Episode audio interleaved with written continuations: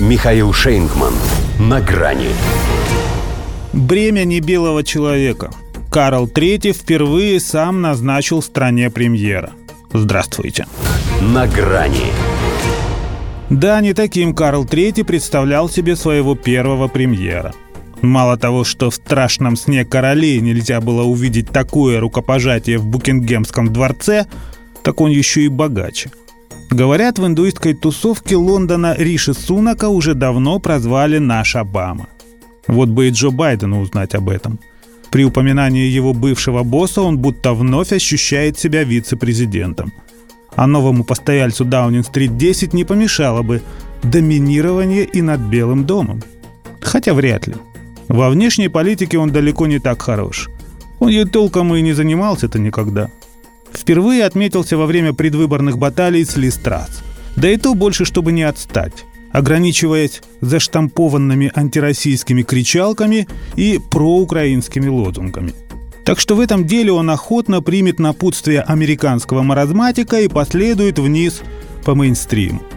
Но если только слегка прикрутив кран денежного потока на Украину – без этого ему будет сложно подтвердить свой финансовый гений, который, собственно, и привел его на вершину политической карьеры.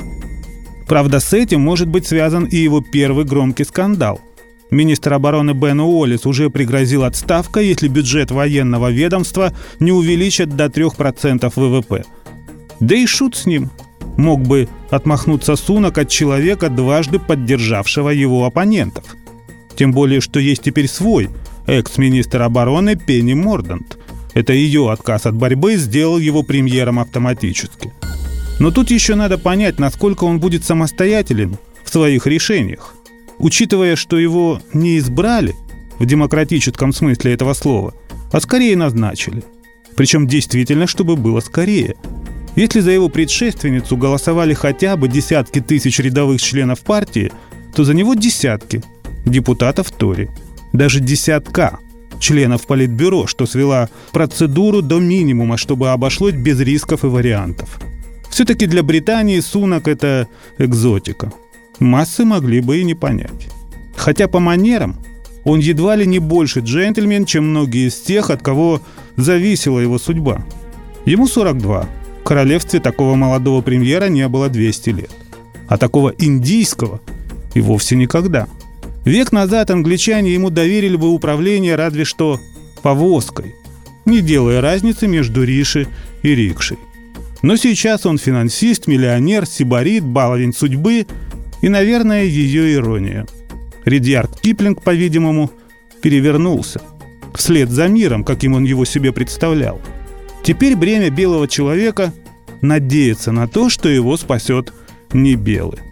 Его любимый фильм «Звездные войны» империя наносит ответный удар. Учитывая его происхождение, еще вопрос. Какая именно империя берет реванш? В британских СМИ, например, по его поводу царит уныние, а индийские ликуют. Такой подарок на 75 лет независимости от короны. Может, это и не картина маслом, но рисунок. До свидания. На грани с Михаилом Шейнгманом.